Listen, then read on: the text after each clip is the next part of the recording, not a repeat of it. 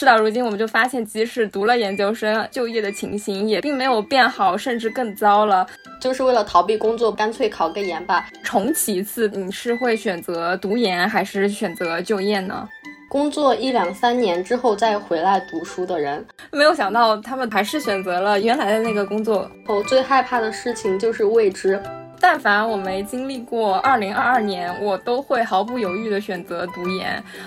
读研也就是上两三年的网课，早读晚读好像是研究生就是逃不掉了的感觉。后悔没有好好读书这条，我可能会一直写到我死去的那天。每个学校总会有一些雷的老师，你避不掉隐藏雷的。读研也没有就业优势，日益增长的研究生数量和不平衡、不充分的企业用人需求之间的矛盾。个现象，两种观点，但不影响一起笑出鹅叫。我是误打误撞读了研，读完惊觉不如不读研的应届生阿华。我是原本是坚定考研党，现在保持质疑的洛仔。今年考研国家线公布之后，发现普遍比去年都高了十多分，大家纷纷表示考研越来越卷。但是与此同时呢，今年应届生的就业率却创了新低。啊，这个就是我们体感的新低啊，就 没有什么成熟的数据。这种考研难和就业难之间的矛盾也会让我们俩挺费解的。就现在还值得考研吗？为什么现在越来越多人选择去读研？其实我们本来在考研刚出分的时候，看到分数那一刻就忍不住想要唠唠这个话题了。那现在恰逢毕业季，我们俩就来结合一下自己的亲身经历，来聊聊读研的感受，读研究竟有什么用？对于目前在读研和就业之间纠结的同学，可以给到一些参考，然后也可以给下定决心要读研的同学一些建议。根据教育部公布的数据，二零二二年全国研究生招生考试已经有四百五十七万人报名，比去年整整增加了八十万，增幅超过了百分之二十一。相比短短的五年前，硕士研究生报考的人数已经增加了二百五十六万，这个增幅的数字也是非常的惊人。在数据公布下来时候，就网上有很多热门话题讨论说。这届考研生究竟有多难？考得好不如生得早之类的 调侃式吐槽。对，然后我记得也是有很多话题上了微博的热搜，就感觉大家的关注度还是挺高的。对，然后顺便歪个楼，我们听友群好像人均硕博呀。从这场大家聊天来看，不知道这期节目会不会引起大家的共鸣？对，那首先我们可以来聊聊，呃，我们俩当初选择读研的一个理由吧。就我先分享一下我自己的一个心路历程。其实，在刚进大学的时候，我是一点读研的念头都没有。就尤其是在经历了高考之后，就下定决心，大学四年是我人生中最后读书的四年了，以后就要和读书这件事情诀别。所以说，嗯，就完全没有考虑读研究生的事情。大一、大二也都是一直在学专业课、做学生活动。呃，也没有去考虑读研考研的事情，因为我自己是上海考生嘛，然后。对上海考生的这个水准有个比较清晰的认知吧，就会觉得考研考上的希望应该不太大，因为毕竟我连在上海这样一个不是很难的池子里面考的都不算拔尖的，那我假如说在一个全国的池子里，那更加比不上从各大高考大省出来的学霸们，我就会觉得我肯定是会被全国的考生吊打。再加上大学期间也不像高三的时候有老师督促啊，然后还会手把手教你怎么去背。备考还是挺看个人的学习能力的吧。其次，我自己一直以来的考运也就平平，所以说当时对考研还是比较悲观的一个态度吧。所以说没有很大的对读研的一个渴望。后来是到大二下或者是大三的时候吧，后来有看到我们专业的学姐们他们准备保研的事情，然后一看他们的分数，哎。我好像有点希望哎，我好像可以够一够，就会觉得说不定可以试试看保研这条路。呃，所以你是觉得考研考不上，只能顺便保个研是吗？对。继上一期之后，你又来了一波高级的凡尔赛。之前是读书的时候顺便发了几篇文章，做了十份工作，现在又觉得嗯，考研考不上，顺便保个研吧。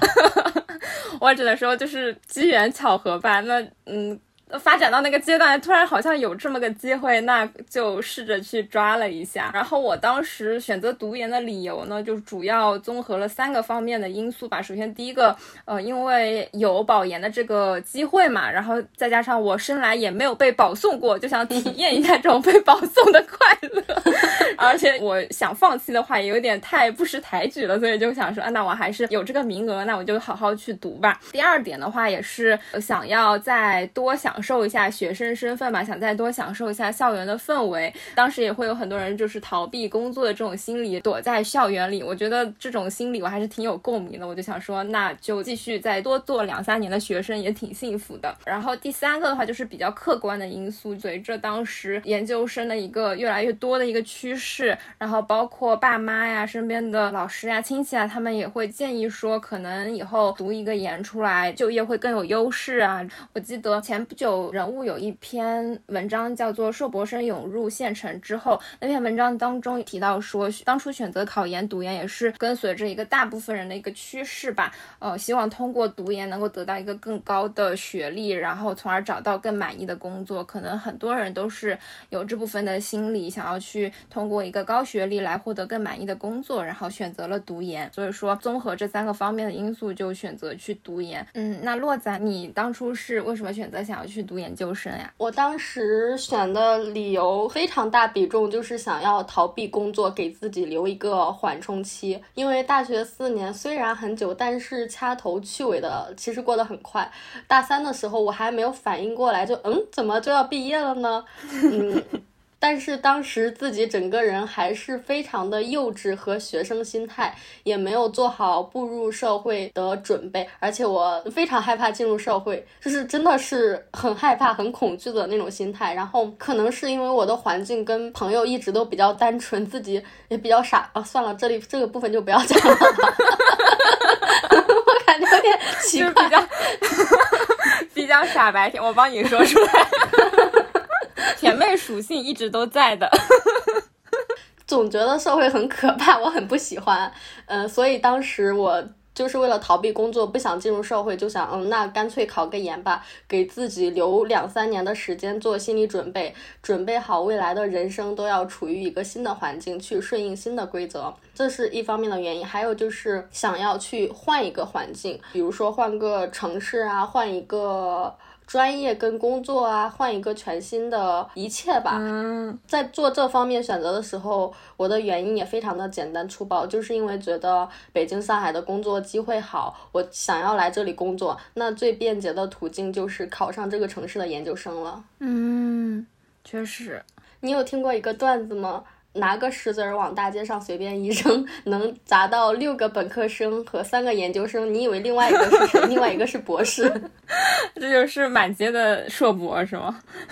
但是其实当我们俩读研毕业之后，事到如今，我们就发现，即使读了研究生。感觉就业的情形也并没有变好，甚至更糟了。呃，每年都是就业寒冬，就业寒冬，一年更比一年寒。而且可能随着学历的变高，你对于就业的薪资啊、待遇啊要求也都慢慢变高了。看到有的说，呃，甚至是本科就可以去的公司，但是等你读到研究生之后，反而不愿意去了。但是又只有这些公司愿意要你，就成了一种高不成低不就的尴尬境地。对的，对的，是的。呃，我这儿有一个。案例有一点点个案，而且它是推测，不完全准确，但是想要分享给大家。我有一位朋友，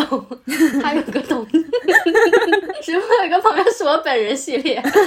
嗯，我有一位朋友，他有个同事是比我们大几届的，他本科读的是计算机专业，当时不想考研，所以毕业之后就直接工作了。嗯，程序员的工资大家也都知道，非常的高，应该是各行业各岗位里面的第一梯队了。嗯，他混了几年下来之后，已经成了组长，他现在一年的收入非常高，而且还挺。丰富的，呃，在工资部分可能会有小几十万的工资薪水吧。然后每次项目完成之后，他作为组长又有项目的提成哦，再加上他本来工资的基数就很高，所以年终奖发放的时候会按照你的工作年限和基数来算的话，他的年终奖也发很多，所以粗略 算下来，他的收入应该有个大几十万或者甚至百十万吧。哦，反过来想一下他的同届，如果毕业之后继续读研的同学，他们读了三年之后出来工作就没有那么好找了，而且距离三十五岁也没剩几年，留给他的时间也不多了。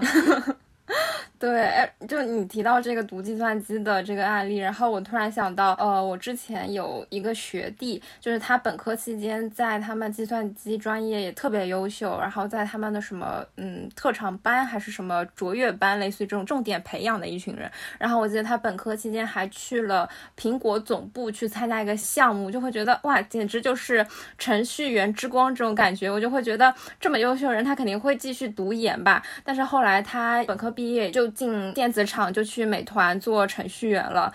就会觉得我我不知道是不是专业原因，或许在计算机专业，可能它有一些行业领先的一些技术，或者说是编程啊这些东西，可能不需要通过论文或者说学术研究去获得，它可以直接从呃一线的电子厂、一线的工作岗位上去获得。呃，所以说也是身边的这些案例，让我们就会觉得，好像读研也并不会直接导致一个更好、更满意的工作。那假如说现在重启一次，再有一次选择的机会的话，本本科。毕业。你是会选择读研还是选择就业呢？读研还是就业，这是一个问题。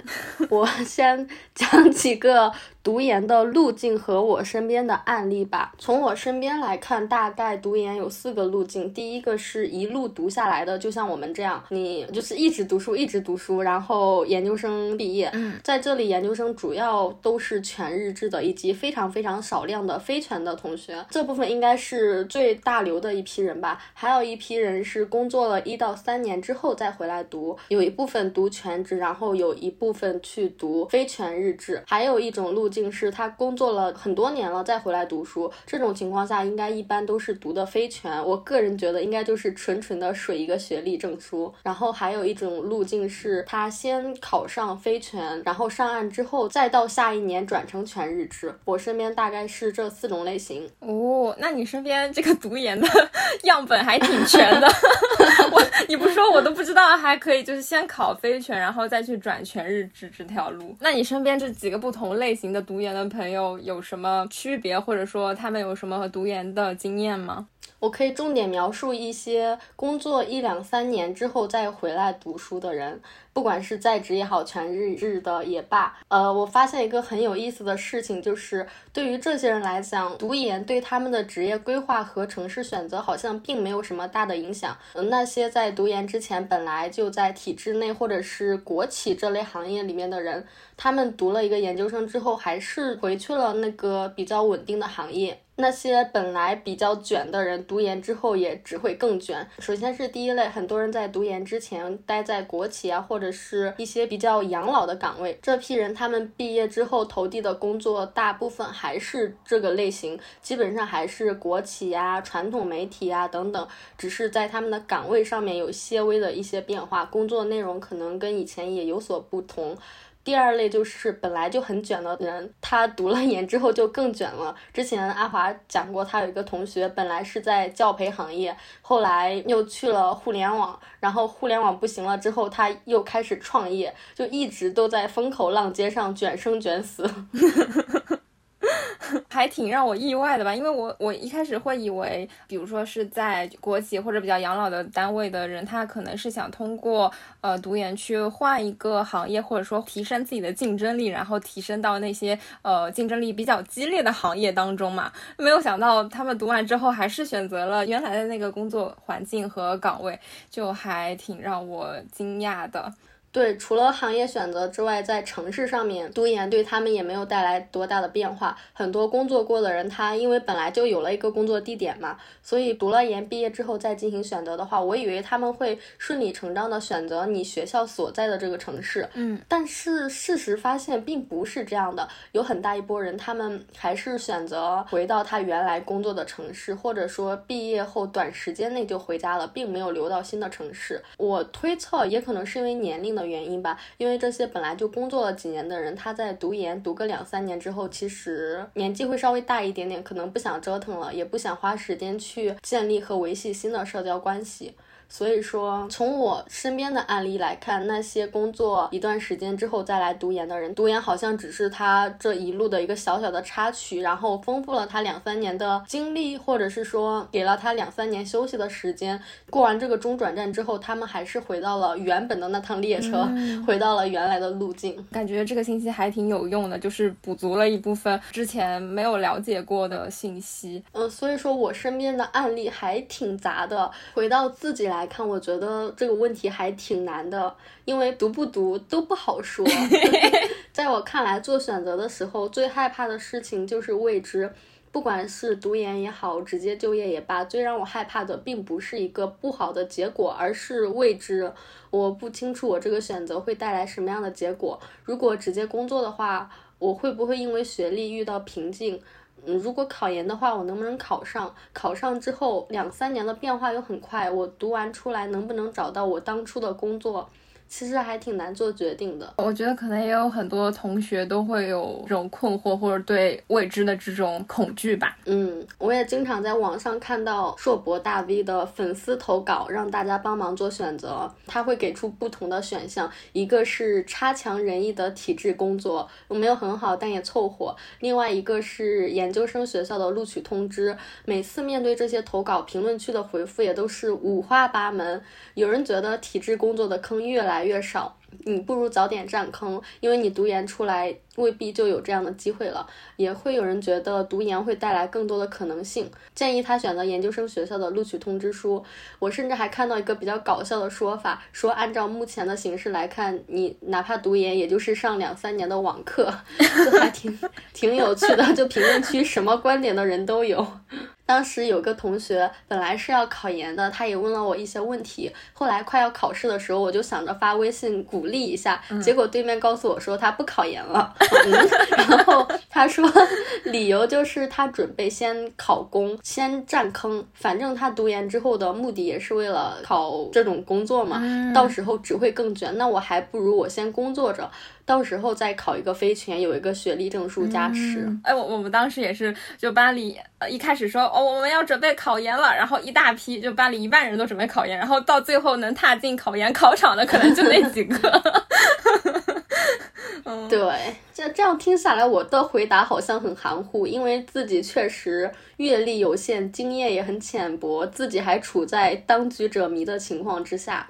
如果非要给一个回答的话，我。还是会选择读研吧，只是我的态度没有当初那么坚定了。我会抱着怀疑的态度，战战兢兢的、焦虑的去读，不是像以前一样啊，我一定要考上，我一定要读。嗯，确实，因为我们也都是结合自己的一些嗯个人的亲身经验或者个人不同的情况去做自己的选择嘛。对，对，就是这样。那阿华你呢？如果能重来，你会选什么？我感觉就但凡我没经历过二零二二年，我都会毫不犹豫的选择读研，因为其实研究生泛滥是一个大的趋势，本科生越来越不值钱的这种感觉也几乎成为了一个共识吧。从现在考研的卷也能够看出来，就有一种早读晚读，好像是研究生就是逃不掉了的感觉。呃，但是如今经历了二零二二年之后，我改主意了，我就选择直。直接就业？怎么？二零二二发生了什么，让你有这么大的急转弯？对，因为结合我自己的专业和可能的职业发展来说，其实互联网还是一个比较不错或比较看重的一个就业选择吧。在大学毕业的那个阶段，互联网的扩张速度还是很快的，然后每年校招也都会有大批量的吸纳应届生。它的整个发展的覆盖面，从中心城市、像二三线城市，乃至到乡村的下沉，然后内容上也非常的丰富，工具型的平台也非常的丰富，就感觉涵盖到呃人们的衣食住行，就是整个行业都还挺有勃勃生机的吧，就很火热。但是读了研之后，今时不同往日，随着增长空间的这种逐渐见顶，感觉互联网可做的或者说可开拓的且呃商业模式比较。稳健的领域越来越少，越来越多的互联网其实都是在已知的业务里面不停的迭代、不停的卷，然后从当初的野蛮生长，逐渐到一个盲目的内耗的状态，然后这种疲乏的感觉，直到。呃，二二年上海的这波疫情，就是彻底的把互联网的热潮给浇灭了，把校招生内心的泡沫给捅破了。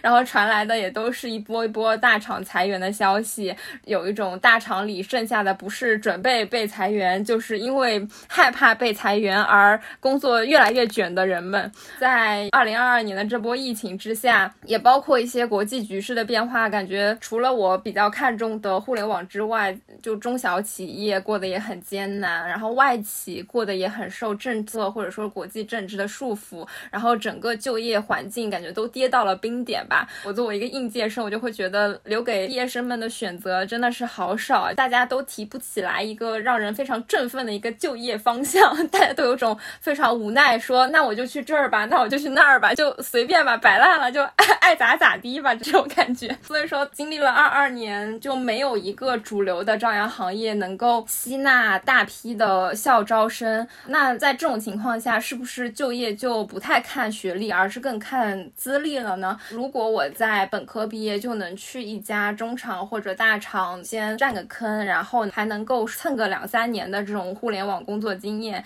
那到现在面对互联网的低谷，也许就不至于像校招生那么的被动。我要么可以转行，然后如果不转行的话，我有了一定的工作经验，也会。会比校招生去跳槽去选工作的优势会更大一些，就会觉得整个就业市场都非常的惨淡，然后也没有蹭到之前互联网红利，其他的行业也都不温不火，也看不出什么起色来，就会觉得那我还不如早点进行业里面去累积一点工作经验，现在也能混个什么小组长，就像跟你刚刚提到那个，就也能混个小组长，就指使指使应届生，人可是人家是计算机。但 那因为他是计算机，所以他拿的工资肯定会比我高嘛。但是我拿的比人家少，但我也可以混个小官啊。但是你的视角也太互联网了吧？好像大家读研就是为了进这些电子厂一样。阿华已被洗脑。确实可能会，嗯，太聚焦于风口浪尖上的这个行业，可能其他还有很多更多的就业行业，大家也可以去探索一下。可见我们俩的案例是多么的局限，个人色彩多么的浓厚。对的，对的，对的。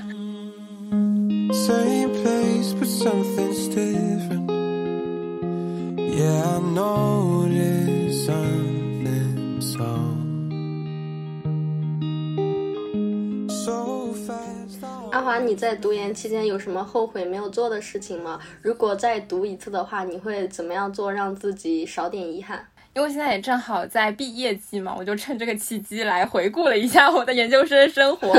我总结了一下我比较后悔的点。首先，第一个的话，可能就是错过了师门读书会这样的机会。因为我选的导师他属于放养 style 的那种老师，然后又因为异地，所以很可惜我在研究生期间就没有体验过导师读书会，就还挺遗憾的。每次看到呃身边的同学同门每周去开个线下的读书会，就还挺。羡慕的那种同门一起分享的这样的一个氛围，虽然据说其实大家压力也挺大的，每周都要看一些文献啥的，但是我觉得有这样的机会其实还挺难得的。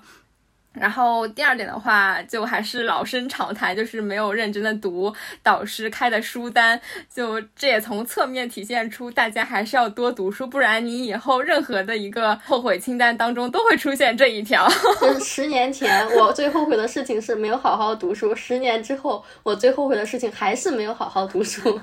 对的，对。然后第三点的话，感觉是比较遗憾，错过了主校区的校园氛围，然后还有各种学习资源吧。因为我读研的时候，我所在的校区是我们学校的分校区，而且是比较小的那一种。呃，然后在这个校区里的专业也相对比较少，所以相比本科时候大校区的那种很浓厚的大学氛围，呃，研究生期间就差点儿这种青春活力的感觉。而且包括一些我比较感兴趣的专业，比如说什么，嗯。人文社科类的，然后他们也都在另外一个校区，呃，每次过去都要等班车啊什么，然后又因为我比较懒，就没有充分的利用到学校的这部分资源，所以就还挺可惜的。那洛仔，你读研期间有没有什么后悔没做的事情？我好像没有特别后悔的事情。在学校的时候认识了一群还不错的同学，实习时候又认识了一群还不错的实习伙伴，自己的性格也有了挺大的变化，对自己有了更清晰的认知。然后学习方面也一直都是那样，我觉得我该做的都做了，哦，只是嗯不够好，还没有到后悔的程度，所以我只能说，如果再读一次的话，我会把这些事情的程度加深，时间提前。哦，重来一次的话，希望可以跟大家建立更亲密的联系，希望自己能更早的认识自己，更早的转变自己的性格，在学习上可能会更加主动积极吧。好像很多人后悔。悔没有好好读书，就像阿华一样，在这点上我倒没有很后悔，因为我知道，即便你再给我一次重来的机会，我依旧不会读太多书。对，所以我的后悔清单里面没有他。我感觉后悔没有好好读书这条，我可能会一直写到我死去的那天。我已经放弃挣扎了，对自己有了清晰的认知。我还对自己留有一丝侥幸心，我万一哪天我突然认真，我开始看书了呢？我还是不停的后悔，不停的鞭策自己，我有这个遗憾哦。你你最好哪天去弥补这个遗憾哦，还抱有这种不切实际的幻想。大家的后悔的点差异还挺大的，但是当我们俩讨论起来读研要避雷的事情的时候，我发现我们俩的观点非常一致。对，不能说完全一致，只能说一毛一样。对，就是选导师。关于选导师避雷这件事情啊，我们必须要说一句：每个学校总会有一些雷的老师，你避不掉。我的个人心得就是，你只能避开一些比较明显的雷，你是避不掉隐藏雷的。首先，明显雷就是那种，只要你随便一打听，你就会知道学校里面总有那么一两个老师不太行，那总还是会有那么一两个大冤种，最后 没办法就不知道情况，或者是嗯，最后还是选了这个人吧。呃，我觉得这种是大家可以通过自己主动去打听消息能避掉的，但是还有一部分叫做隐藏雷，嗯，埋的比较深的雷。对，因为研究生期间大家的联系不是很密切，大家一般都只清楚自己导师的情况，顶多知道一些自己亲室友的导师的情况，对其他的老师的认识都非常的浮于表面。这个时候，你如果去打听学长学姐的话，他只能给出来一些非常表面的描述吧。那其实这个。导师他可能在自己学生内部可能非常的不太行，这个不太行可能是在他的学术水平上面，也可能是他对学生抱有一些不切实际的期待，也有可能是生活方面啊、性格方面啊，这种嗯隐藏雷就只能大家自求多福吧。对，因为研究生期间大部分都是以师门为单位嘛，所以可能有些老师他的那种隐藏的缺点，可能是只有师门内部，甚至是只有一对一沟通。的时候才会悄无声息的传达传递出来，就别的师门的学长学姐可能也很难给到这部分的建议，自求多福吧，只能这样讲。然后阿华在壁垒老师这儿也有一些个人心得，你可以跟大家讲一下。对，虽然确实就是有一些隐藏雷没有办法提前预知，但是我还是会有一个倾向性的建议，就是劝大家尽量不要选担任行政岗位的老师。嗯。有道理，对，就是通常每个学校在行政岗的导师名声会很大，哇，这也是很正常，因为毕竟这位老师他肯定是在呃学术啊、人际沟通啊，然后呃等等的这种综合能力都相对比较强，他才会被呃任命为去担任这些行政岗的工作嘛。但是行政岗真的很忙，就是他们有各种的行政会议呀，然后各种事务要去处理呀，然后又因为这些老师都非常的热门。然后整个师门还非常的庞大，这些行政岗的导师可能就没有时间兼顾到师门里的每一个人。师门庞大，这个也太真实了吧！我发现那些行政岗的老师确实就是他们明明又没有时间，他们又招很多人，我不是很能理解。对，哎，会不会是因为他自己行政岗，他把 KPI 的大头背走了，就是就是有一些多出来的学生就就全到我我下面来吧，就我我来带，他只能负重前。行，然后其他学生也只能默默承担这个后果。对，到最后只有其他搞学术的老师和他的少量学生在那里 岁月静好。对对对，就小圈子里面就大家很和谐，但这种大的师门内部就戏很多了。呃，我为什么会有这种比较明确的一个？打灭的这样的一个倾向，就是因为首先我本科的时候，我的导师他在没有担任行政岗位之前，就是经常在自己的办公室里面睡睡午觉，就非常容易就能逮到他。但是他自从升官之后，哎，人就变了，这个办公室啊都抓不到他人了。我想问他一些问题，或者是说，就那个时候临近毕业了嘛，就幸好我的毕业论文在他升官之前已经有个成型了，你知道，就万一在他升官之后，我这个毕业论文还没写出来，就真的就是凉了，因为太。太难找他了。然后后来，呃，我的一个本科同学到了研究生期间之后，他选了他们学校的一个行政岗的一个大 boss 级别的老师。一开始也是冲着他的这个名声吧，我刚刚说的就是一个很庞大的师门啊，非常繁荣。然后，但他选了之后，整个人状态就压力非常大，因为这个老师一方面经常有开会呀，然后各种活动他都要参加呀，呃，然后另外一方面，这个老师他眼光又很高，对于自己的学生的论文挑了很多的问题，但是呢，他又没有时间去指导，就搞得我的这个同学他压力贼大，就会觉得啊，是不是我自己能力不够好呀？然后老师的要求他都没有满足到，所以这个老师其实有点像刚刚提到的隐藏雷，再加上他又是一个行政岗的老师，就是两个雷都踩中了，所以我的那个同学研究生期间就过得有一丝丝惨淡。你这个描述也很像是我刚刚讲的。对学生抱有不切实际的幻想，就是你给他提出了很多问题，对他有过高的期望，但是你又不去指导他，简直就是教科书般的势力。哎，就真的被踩到了，也没有办法。说完后悔，那再讲讲收获吧。我们也不能这样一直一直劝退，一直 diss。阿华，你有什么 读研的收获吗？虽然我从稿子上来看，这个篇幅很短，但还是要 分享一下的。对，就虽然我刚说再给我一次机会，我可能本科毕业不会选择读研，但是呃，不得不承认，读研期间还是给我带来了一些成长和收获的。首先从基本的学术上来说，呃，感觉就是让我认识到了，就什么才是真正的学术，或者什么才是一个真正的做学问的一个状态。就是我在研究生期间看到了很多非常投入学术的教授，这些老师，感觉他们都是以读书为日常的一群。人生活就是读书，读书就是生活。这种人是不是他的工作就是读书，他的娱乐活动也是读书，他跟别人沟通也是读书？对对对，就是非常学究派的一群学者，而且我记得他上课的时候就会说，不要给自己规定八个小时工作，还是呃每天看六个小时书，呃六个小时之外我就要娱乐休息，读书也是一种休息啊。他他就这么说，你知道吗？然后我我就惊了，落在疑惑。我在下面听的我就惊了，就这个老师他是一个什么样的热爱学术的状态？就是他都不需要说我看个剧休息一下，我刷个刷个手机。休息一下，no，他不需要这些。然后就是从这些教授的身上，呃，真的是能够让学生去看到何为学者，就是钻研在一个领域是一种什么样的状态，就确实还是很让人敬佩和佩服的。不过也是从这些老师的身上也认清了啊自己与读博的距离，就不要再痴心妄想了。只有这样的一批人，他们才是配读博、配称为学者的。然后除了遇到了一群非常让人敬佩的老师之外，自己对于学术研究究的认知也更加系统吧。就是感觉读了研究生之后才明白，本科期间真的就是通识教育啊，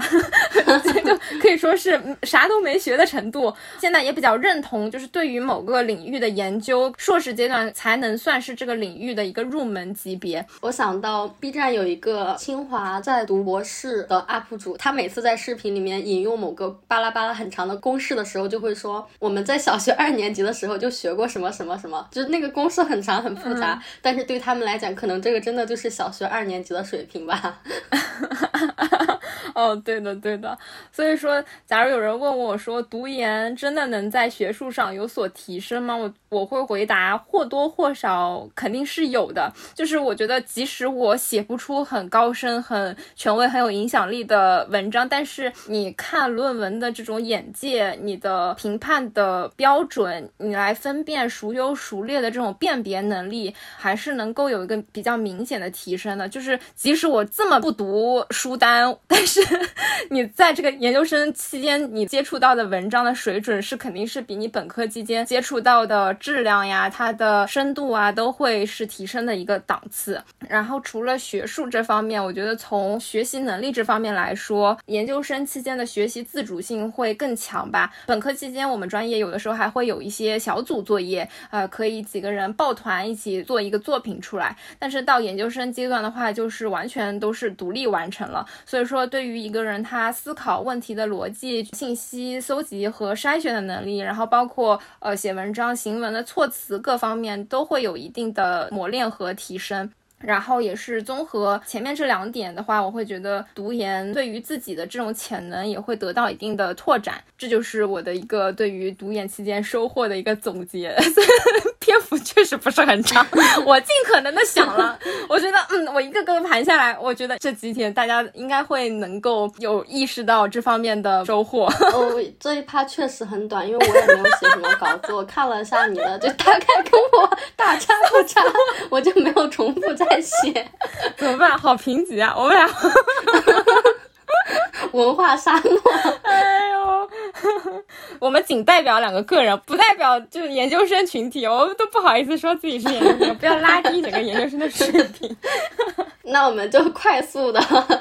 转到下一个话题。你觉得大学时代，包括本科和研究生啊，你觉得最可贵、最有价值的东西是什么呢？这里有几个选项，你看一下你心中哪些排序比较靠前。嗯，一是认识一群志同道合的好朋友，二是累积知识、探索专业方向，三是思考能力，四是学习能力，五是异地适应能力，六是认识和塑造自我。我觉得可能我自己比较看重的，首先 top one 应该是认识了一群志同道合的好朋友吧，然后 top two 是思考能力，第三可能是异地的适应能力。嗯。嗯，因为首先我感觉正是有这群志同道合的好朋友，所以才会让我的本科四年过得特别的快乐。和他们一起，倒不是说呃一起学习或者怎么样的，但是有很多观点的碰撞，或者说和他们做了很多有意义的事情，就会觉得每天都过得非常的充实，每天都会换着花样的玩，换着花样的去度过这种校园时光。每次想到他们也都会很暖心，而且积累了这样一群志同道合的好朋友，其实大家即使毕业了之后，也一直保持一个很良好的沟通，即使。是有一段时间没有联系，但是任何时候再沟通、再联系起来，还是会觉得很亲切，就是像是家人一般的存在。然后思考能力的话，我其实感觉大学期间和中学时代最明显的一个差异就是没有人管你了。在大学之前，可能很多都是被老师手把手的教，然后爸妈盯我，其实学习还是一个比较被动，没有说很主动的一个状态。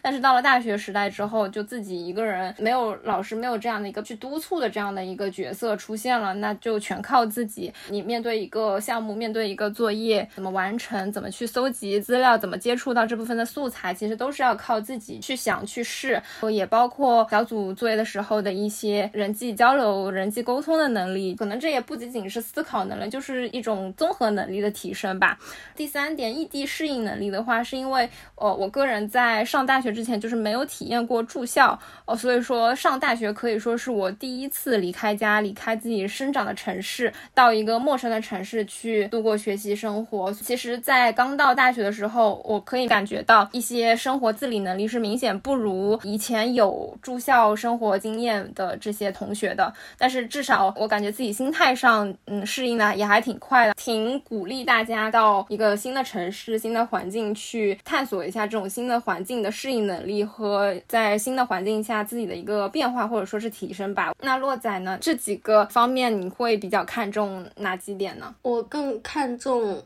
一和六。一跟你一样是认识一群志同道合的朋友，六是认识和塑造自我。第一个跟你一样，你当时说本科四年是你最快乐的四年，是吗？哎，对的。不过这我突然想到，呃，也是我的好朋友。然后在我眼里，本科四年是最快乐的四年。我本以为他也很快乐，结果他跟我说，本科四年是他最痛苦的四年。我心想，哇，人类的悲欢真的不相通呢。我还以为他很快乐，结果他说是最痛苦的四年，就主要还是因为专业学习方面嘛，因为读的是一个他很不擅长的专业，但是又每天不得不面对那些学业的问题，他就过得很挣扎。然后我可能恰好只参加了他快乐的那一部分，但是他痛苦的部分多于了快乐的部分。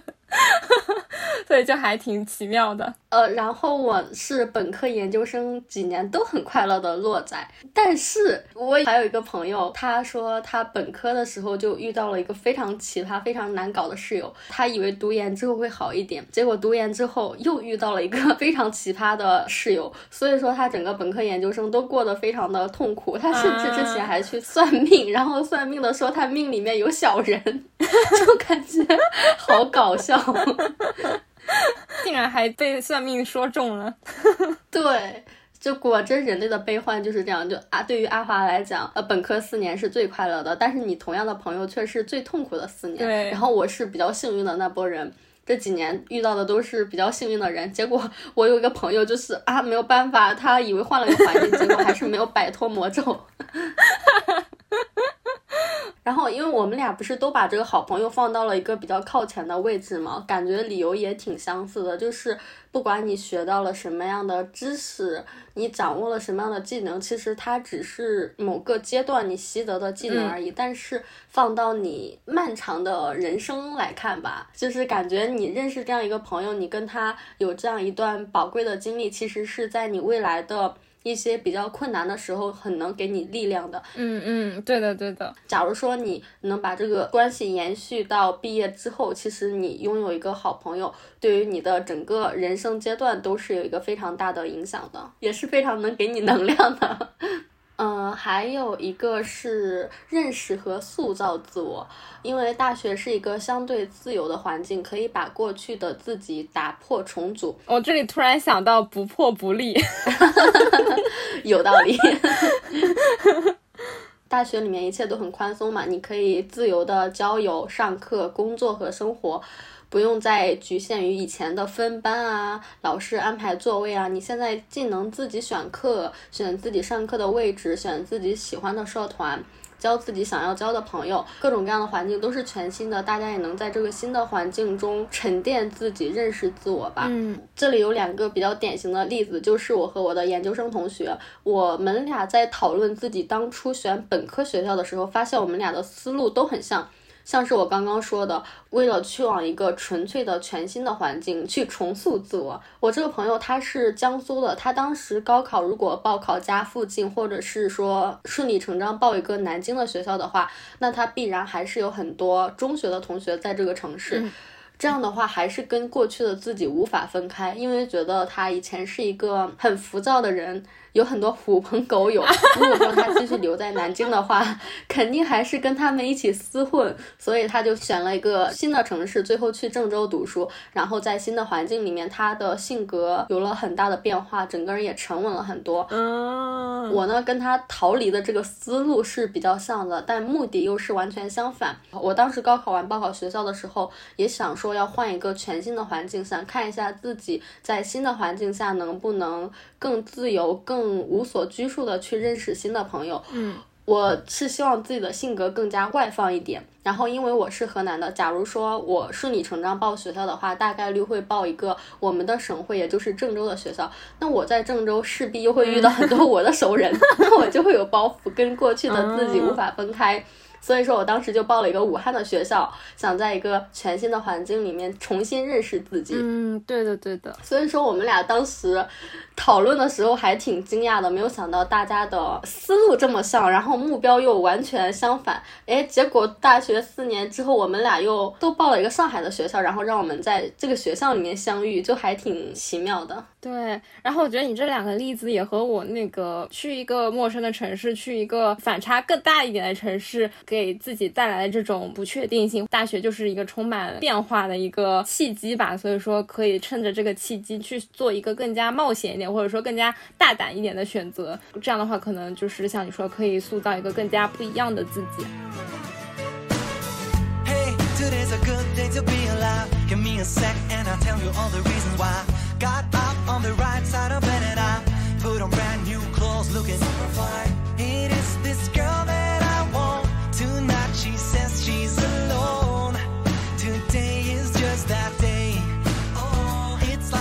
后这部分，我们就作为过来人来给学弟学妹们分享一些我们的考研或者说是保研的经验吧。因为感觉大家对于这种更加实操性的经验分享，其实还挺关注、挺感兴趣的。所以说，就是专门留一些福利放送的时间。希望我们讲话的水平真的可以称得上是福利。给大家指到什么阴沟里去的啦。我看到你稿子上面写福利时间的时候，我都惊了。我心想，我们配吗？不配吗？我觉得我们至少结果上来说，读了研并且毕业了，就是一个 成功的一个例子呀。那我这边就主要分享一下保研这块的经验。之前也说我是误打误撞才保上研的，就虽然说有一点点凡尔赛，但是我还是可以总结一下是怎么才能够误打误撞，就或者说在没有计划、没有去提前准备的情况下，有哪些无意间做对了的事情可以分享给大家。首先呢，就是一定要记得听老师的话，老师的话真的没错。是虽然是一句很土的话，倒不是说大家在大学期间上课要像高中备考那么紧绷的状态。其实你上课也可以走神，也可以刷刷手机，哪天犯懒了，甚至你都可以翘个课。啊，虽然不推荐啊，但是 不推荐。对，虽然不推荐，但是你是可以有松懈的这个机会的。但是整体上来说，该做的都要做好，就是包括一些考试啊，你不要挂科呀。老老师让你做的一些。事情都认认真真的去做，呃，我之所以会意识到老师的话很重要，就是因为，呃，其实我能够保研的一个很大的一个转机，就是因为我大二的时候有一节课，呃，那堂课的老师说，哎，我们最近正好有个什么什么比赛，我们就以这个比赛的题目来，呃，大家。各组出一个方案来作为我们这节课的一个结课大作业。其实这个结课的方式也是非常的草率啊，就老师也是一个很偷懒的一个策略。但是当时呢，就是大部分同学们也都是以最后能够结课为目标，敷衍了事吧。就是我们能够做出一个像模像样的方案结课算了。但是我当时看了那个比赛之后，我就说，哎，好像也没有很大的工科限制。我觉得，哎，我们文科貌似也可以参加嘛。然后反正正好结课也需要这个方案，那我们就把这个方案。啊，认认真的做出来，那我这样我还可以，呃，既作为结课，又可以去投一投参加那个比赛，所以当时就开始比较正经的去撺掇这个比赛的事情，然后结果就真的成了，连锁反应就导致后来我能够保研的这个综合评分能够得到一个大大的提升。我感觉那个老师可能也没有想到，因为他的一句话就真的能够指引我走向保研的路，但是就是非常的巧，所以建议大家不要把老师的话当做耳旁风，把老师指的每一步都踏踏实实的走。好，那其实你的一些机会啊，你的一些优势，就是在这种日积月累当中会不断的提升。然后从我之前的这个例子也引发出我的第二个建议，就是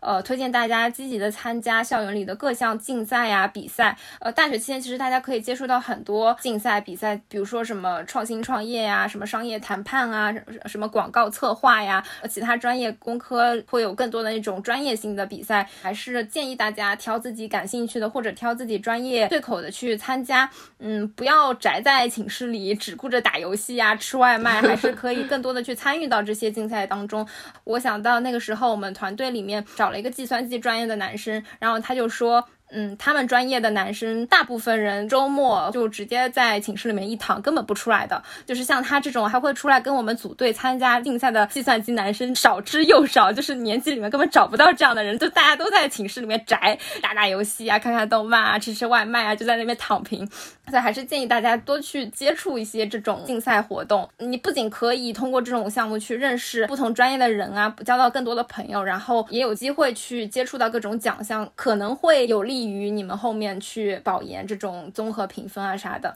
哦，歪个楼，我发现现在关于考研跟保研的卷真的提前了好多好多年。我亲戚家有一个小朋友，他是去年高考，他在高考在进行学校选择的时候就已经在考虑他的保研率了，就是在纠结两个学校的时候要看哪个保研率更高去选那个学校。就感觉大家开卷卷的这么早吗？大家都已经把这些指标都已经前置了，就是提早做好这个准备。我觉得能够提早的做好规划也。不错吧。但假如说你一开始没有想的那么清楚的话，就可以参考我的 那两方面，就是通过一些看似不是那么有目标性的一些活动去积累一些自己的成果，也可以说是就是一些大学里的一些经验经历。除了前两个经验之外，我还总结了一个在面试环节的一个小经验，会觉得大家要对简历上你所呈现的所有东西都要了如指掌。呃，我不知道考研环节是不是这样，但是我在保研的时候面试的时候会发现，老师对你的这个简历上的所有东西都会问的非常的仔细。你参加了这个项目啊，那你这个项目中你是扮演什么样的角色？你主要负责什么？这这个项目是什么样的一个主旨内涵？你最后有什么样的价值和意义？每个老师都会问的特别细，所以说建议大家在参加面试之前，把自己简历上的所有的东西一条条过一遍，然后你甚至可以每一条都理好思路。其他方面没有什么很突出的 经验，但是对于这一条，我还是比较推荐给大家，就是可以前期准备的。然后上次分享了这个实习之后，有一些人会问说，怎么去管理学习和实习之间的一个平衡？我这边就顺便补充一下，也是作为一个经验帖的分享吧。其实我个人就是把学术学习为主，实习为辅，就是这样一个很简单粗暴的一个策略方针。但是如果说真的要总结出一个什么规律的话，我可能就是倾向于把时间分布。大学四年来说，我就前两年把所有的学术学习上的东西全部干完，然后后半段留出整段时间来可以参与到实习当中。通常情况下，我是不会两边兼顾的，因为就是能力有限，一心二用的话，我肯定会有一边不太顾及得上。所以说我通常就是把时间整段整段的把它空出来，然后前半段抓紧时间把学校要求的课程、你的呃基点什么的全都搞定，全都 OK 弄好，然后后半段你可以有充足的时间，然后非常定定心心的到工作单位去参与到实习当中。然后我这部分的经验就到这里。然后大家有什么对于保研想问的，都可以在评论区继续留言，我们再继续补充。我来分享一些不成熟的关于考研的建议吧，主要就是选择大于努力。努力，但也不要太卷吧。以及可以问一下直系的学长学姐。首先，嗯，在选择上面，我之前有看过一个建议，是说你可以把几个要素抛出来，比如说城市、学校 title 以及专业排名，你可以对他们进行一下个人的排序，必要的话可以舍弃掉某一个要素。呃，假如说你很看重城市和学校 title 的话，那你就要想一下是否可以放弃专业排名。比如说考一个学校跟城市还不错的学校，但是你的专业比较边缘，或者说假如你不那么在意城市的话，那你就可以选一个学校跟专业还可以的，但是城市不太好也是可以的。具体的择校上面，建议大家选一个自己垫垫脚能够到的那种学校。我个人不太建议大家选一个跟本科学校梯队差距太大的学校。嗯，梯队的话，我之前也有看过一个划分的方法，就是说学校水平是一个划分方式，城市也是一个划分方式。嗯嗯，假如说同样都是二幺幺中部地区的二幺幺，相比于北上广、江浙沪、珠三角，其实还是落后了一个梯队的。当然，保命说一句，不是说学术水平和学校实力落后的。一个梯队，单从报考难度来看啊，假如说你是一个中部的普通本科，那你比较好的选择就是选一个中部的二幺幺，或者是说北上地区比二幺幺差一点的学校。那假如说你是一个中部的二幺幺，你可以考虑一下北上地区同样梯队的学校。虽然说你的学校梯队没有什么变化，但是城市至少好了一点。还有一些是比较求稳的人，就我主要是害怕失败。最重要的是关注自己有没有考上，这样的同学可以选一个普通一点的学校，或者是说继续留在自己的本科学校读。假如本科学校还可以的话，我有一部分同学就是这样的。然后也有同学他本身是在一个中部甚至还不错的九八五，但是他最后去了一所二幺幺，就是因为学校在北京。哦，所以说。在选择上面，还是看你个人怎么样衡量城市、学校和专业排名这些要素吧。对，不过我们私下在对的时候，其实我们现在再去重新考量这些要素，其实第一个舍弃的就是专业排名。对，就那时候会觉得，哎呀，专业排名好像也会略微干扰一下我们的选择。现在回头想想，看都不要看，舍弃排名。洛仔说到这个选择大于努力，我感觉这点还是挺重要的。就包括我前两天有听到梦妍的那一期播客，最好的投资是投资自己吧。然后它里面也有提到这一点，就是判断力。呃，有的时候相比于努力，其实你做好一个选择，它的影响因素会更大一点。所以说，相比于大家一头扎进备考的计划，或者说是刷题，呃，所有的这一切计划之前，还是要比较清晰的判断一下，做好这样的一个选择，定好一个明确的目标，然后再着手去展开。刚刚是在讲做选择，那你做完选择之后，就要开始启动你的计划，开始努力了。关于考研，有一个比喻叫做考研就像是在黑夜里面洗衣服，你看不清衣服到底有没有洗干净，所以你必须要一直努力的一直去搓，直到开灯的那一刻，你才知道你有没有比别人洗得更干净。啊，我感觉这个好无助哦。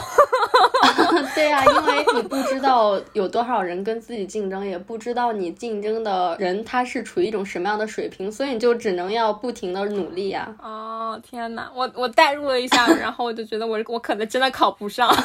我没有信心搓的比别人多。天哪，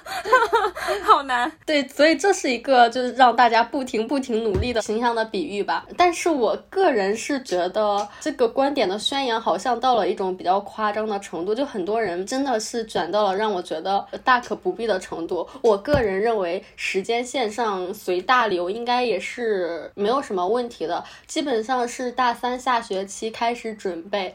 学学英语呀、数学呀，专业课之后再学政治。我觉得唯一能提前准备的就是英语了吧？你可以早早的考英语的考试，多看英文新闻，多听英文播客，培养一些语境和感觉。哇，你那么早就 接触英文播客了，厉害啊！啊，不是我，不是我，是建议大家，如果学有余力，可以去听听英文播客。我还想说，与播客的结缘如此之早。顔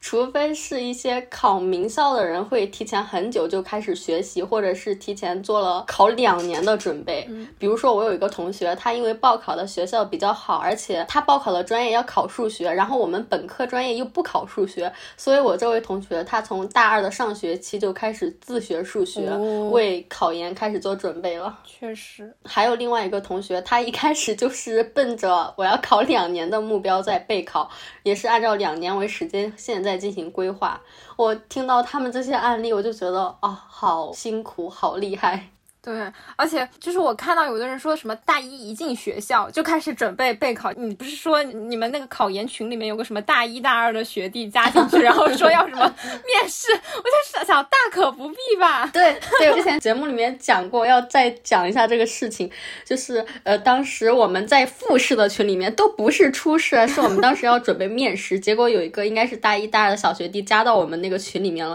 那个群还挺小的，我不知道他怎么进去的，就是说 他来。看一下大家的经验，我心想啊，面试的经验现在就要看吗？我就是很匪夷所思，他们是怎么把这个备考的战线拉的这么长？就是我个人是属于那种嗯非长跑型选手，就是你一旦把这个战线拉的这么长，我最后肯定是越来越疲软、越来越摆烂的状态。